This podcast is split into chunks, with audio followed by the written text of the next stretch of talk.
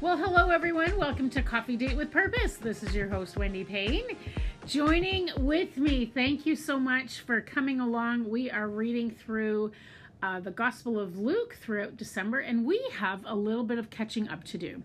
Yesterday, I had uh, all of my podcast stuff at the church, and I was at home. My husband left to go Christmas shopping, and lo and behold, he had all the keys with him. So I had no vehicle to get to the church to get my podcast stuff together and be able to record yesterday. So I apologize. We're going to just catch up a little bit. We're going to do 19 and 20 today. So it'll be a little longer than normal. So grab your coffee, get comfy, and let's snuggle in as we get into the Word of God. So we're going to start off with 19, reading from the Message translation. And the first part of our story is about Zacchaeus. Let's join together. Then Jesus entered and walked through Jericho. There was a man there named Zacchaeus, the head tax collector and quite rich. He wanted desperately to see Jesus, but the crowd was in his way. He was a short man and couldn't see over the crowd. So he ran ahead and climbed up a sycamore tree so he could see Jesus when he came by.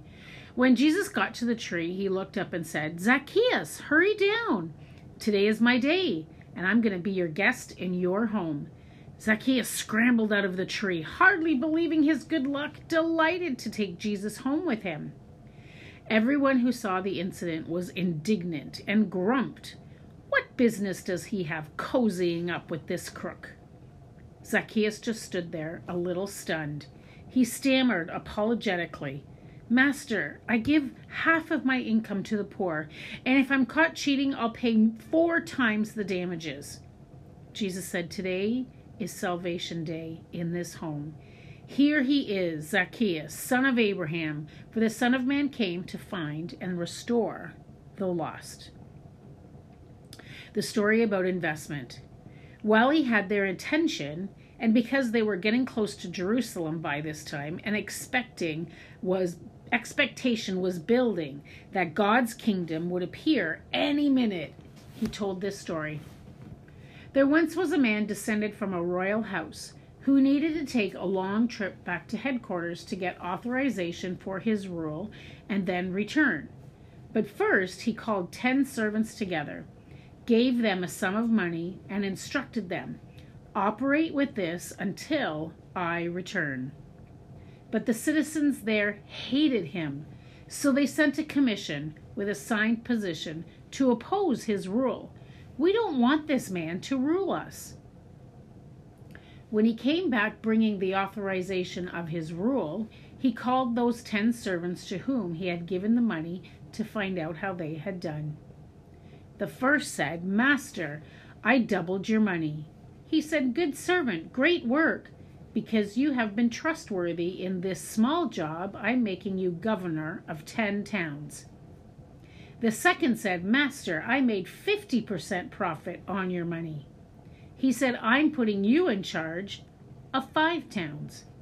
The next servant said, Master, here's your money, safe and sound. I kept it hidden in the cellar. To tell you the truth, I was a little afraid. I know you have high standards and hate sloppiness, and don't suffer fools gladly. He said, You're right, that I don't suffer fools gladly and you acted like the fool. Why didn't you at least invest the money in securities so I would have gotten a little interest on it? Then he said to those standing there, Take the money from him and give it to the servant who doubled my stake. They said, But master, he already has double. He said, That's what I mean. Risk your life and get more than you've ever dreamed of. Play it safe and you end up holding the bag. As for these enemies of mine who petitioned against my rule, clear them out of here. I don't want to see their faces around here again. God's personal visit. After saying these things, Jesus headed straight up to Jerusalem. When he got near Bethphage and Bethany at the mountain called of Olives, he sent off two of the disciples with instructions Go to the village across from you. As soon as you enter, you'll find a colt tethered, and one that has never been written. Untie it and bring it. If anyone says anything or asks anything, Then say to them, My master needs him. The two left and found just as he said, and they were untying the colt. Its owner said, What are you doing, untying the colt? They said, His master needs him. They brought the colt to Jesus. Then, throwing their coats on its back, they helped Jesus get on. As he rode, the people gave him a grand welcome, throwing their coats on the streets. Right at the crest where Mount Olive begins its descent, the whole crowd of disciples burst into enthusiastic praise over all the mighty works that they had witnessed. Blessed he who comes, the King in God's name, all's well in heaven, glory in the high places. Some Pharisees from the crowd told him, Teacher, get your disciples under control.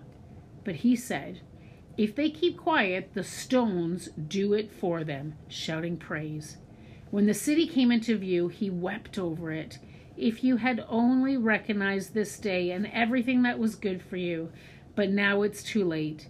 In the days ahead, your enemies are going to bring up their heavy artillery and surround you, pressing in on every side. They'll smash you and your babies on the pavement. Not one stone will be left intact.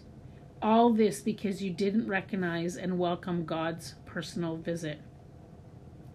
Going into the temple, he began to throw out everyone who had set up shop, selling everything and anything. He said, It is written in Scripture, My house is a house of prayer. You have turned it into a religious bazaar. From then on, he taught each day in the temple. The high priests, religious scholars, and the leaders of the people were trying their best to find a way to get rid of him.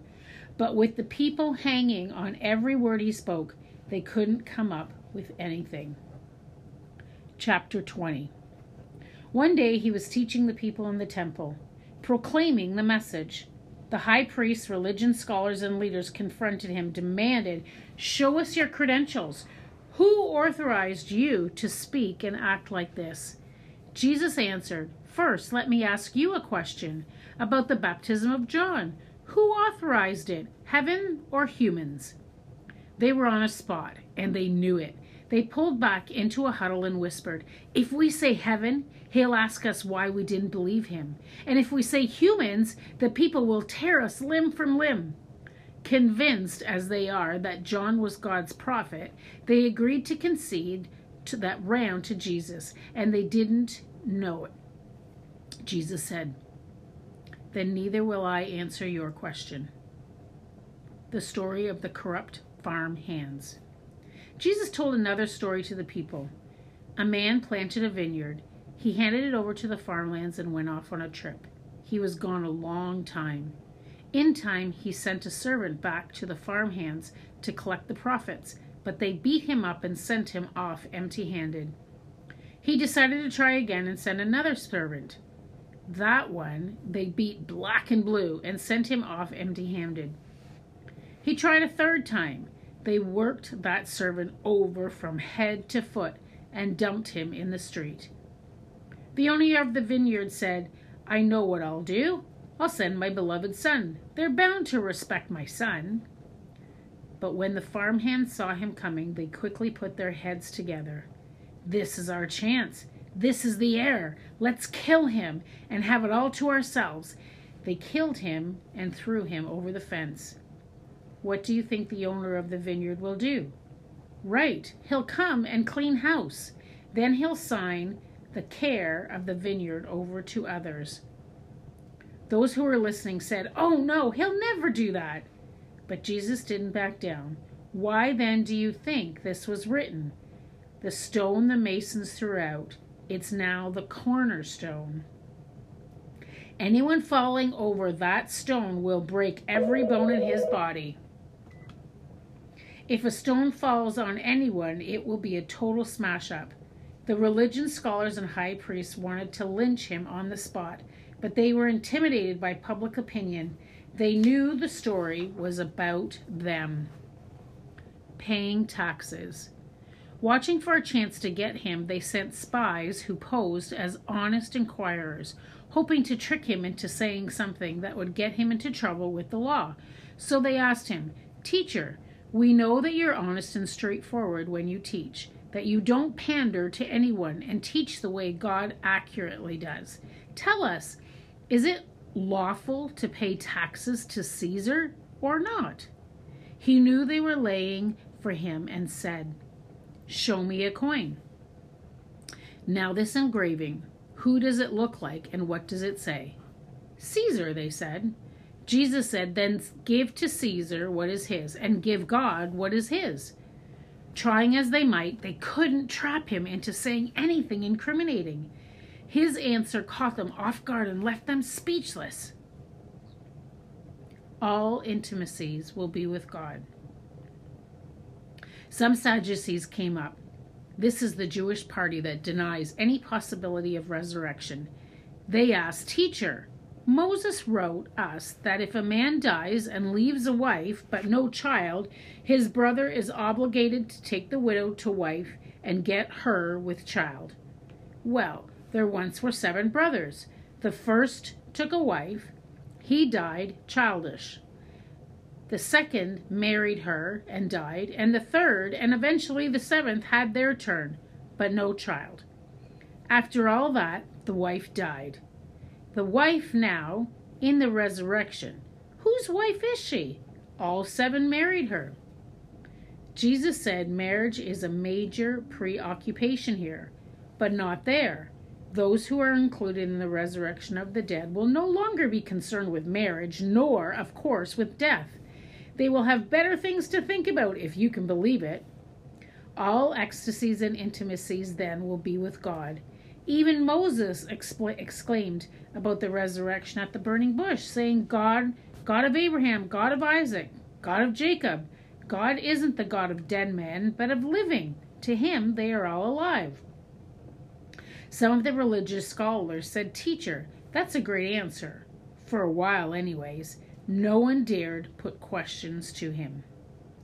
Then he put a question to them How is it that they say that the Messiah is David's son? In the book of Psalms, David clearly says, God said to my master, Sit at my right hand until I put your enemies under my feet. David here designates the Messiah as my master. So, how can the Messiah also be his son? While everybody listening, Jesus spoke to his disciples. Watch out for the religion scholars. They love to walk around in academic gowns, preen in the radiance of public flattery, bask in prominent positions, sit at the head table at every church function, and all the time they are exploiting the weak and the helpless. The longer their prayers, the worse they get, but they'll pay for it in the end. Lord, thanks for your word today. Again, we thank you for your mighty power and your hand, and we thank you, Father, that we can have relationship with you, that we can have a friendship with you. Lord, I pray again that every person listening to the reading of your word will be blessed and that they will be drawn closer to you, I pray. As we get closer and closer to celebrating your birthday, may our focus be on you, Lord, and on people that need you and people that we can bless around us. Thank you, Lord, for your many gifts and your many blessings. In Jesus' name, amen. Thank you, everyone, for joining. We'll see you tomorrow, December 21st, for Luke 21. God bless.